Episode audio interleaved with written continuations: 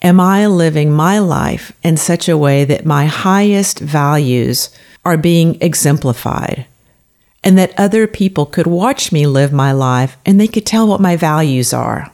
So if someone viewed snippets, video snippets of your life, could they tell you what you hold most dear?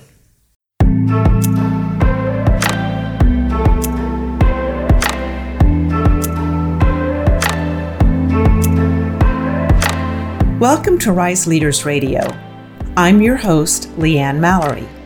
As a leadership coach, I work inside organizations and I focus on helping leaders achieve their whole person potential and meaningfully contribute to their organization's mission. With this podcast, I share leadership best practices, developmental approaches, and stories of exemplary leaders.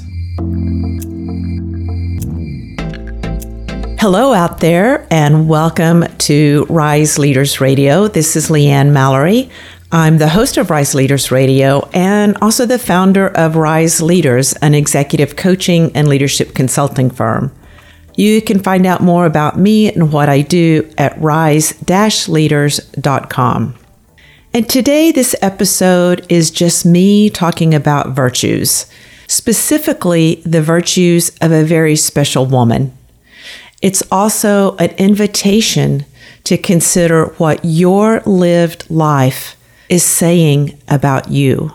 I got this idea from one of my favorite poems, Hokusai Says by Roger S. Keyes. After studying Hokusai's paintings for decades, Keyes actually wrote a poem about what he thought Hokusai's instructions for life might have been had he actually articulated them. So Keyes thought that by observing and studying Hokusai's art, he could extrapolate what Hokusai felt was important about living a meaningful life. So the question for you and for all of us then is is our life an illustration of the ideals that we hold dear? Are we a living example of our personal philosophies for how to live meaningfully? I've been thinking about this a lot amidst a recent loss of a woman that was very dear to me. My mother in law, Betty Ann Harris Mallory, left a big hole in our lives when she passed recently. But she also left a big legacy. Now, I make a living in the leadership space, helping leaders and leadership teams become both more conscious and more conscientious around the impact that they're making. We want to get hard business results and we want to leave organizations, families, and communities better than we found them just because we were there. I also work for myself and for other people uh, to help us all live into what we really want to be.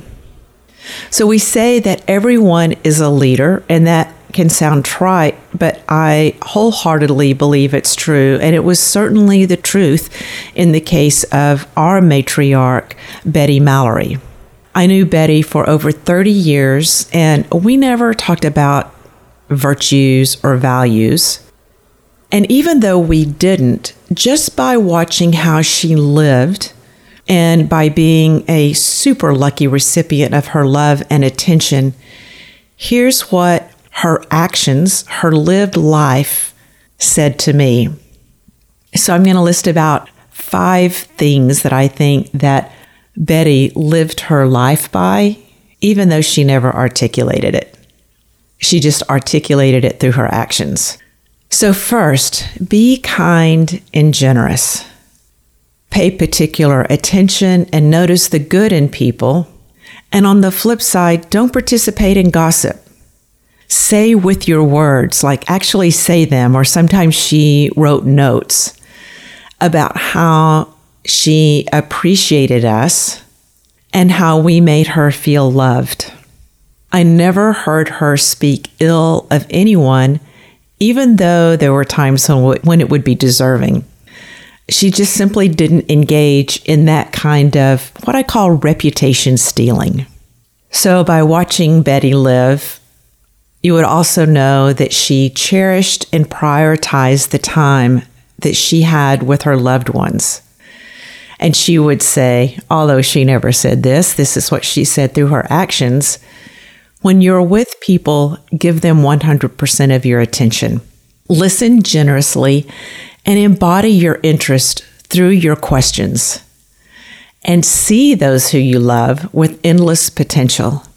She was always ready to sit and drink coffee and hear about my life and what I cared about. And her questions were beautiful and pointed as if she had been coaching people her whole life.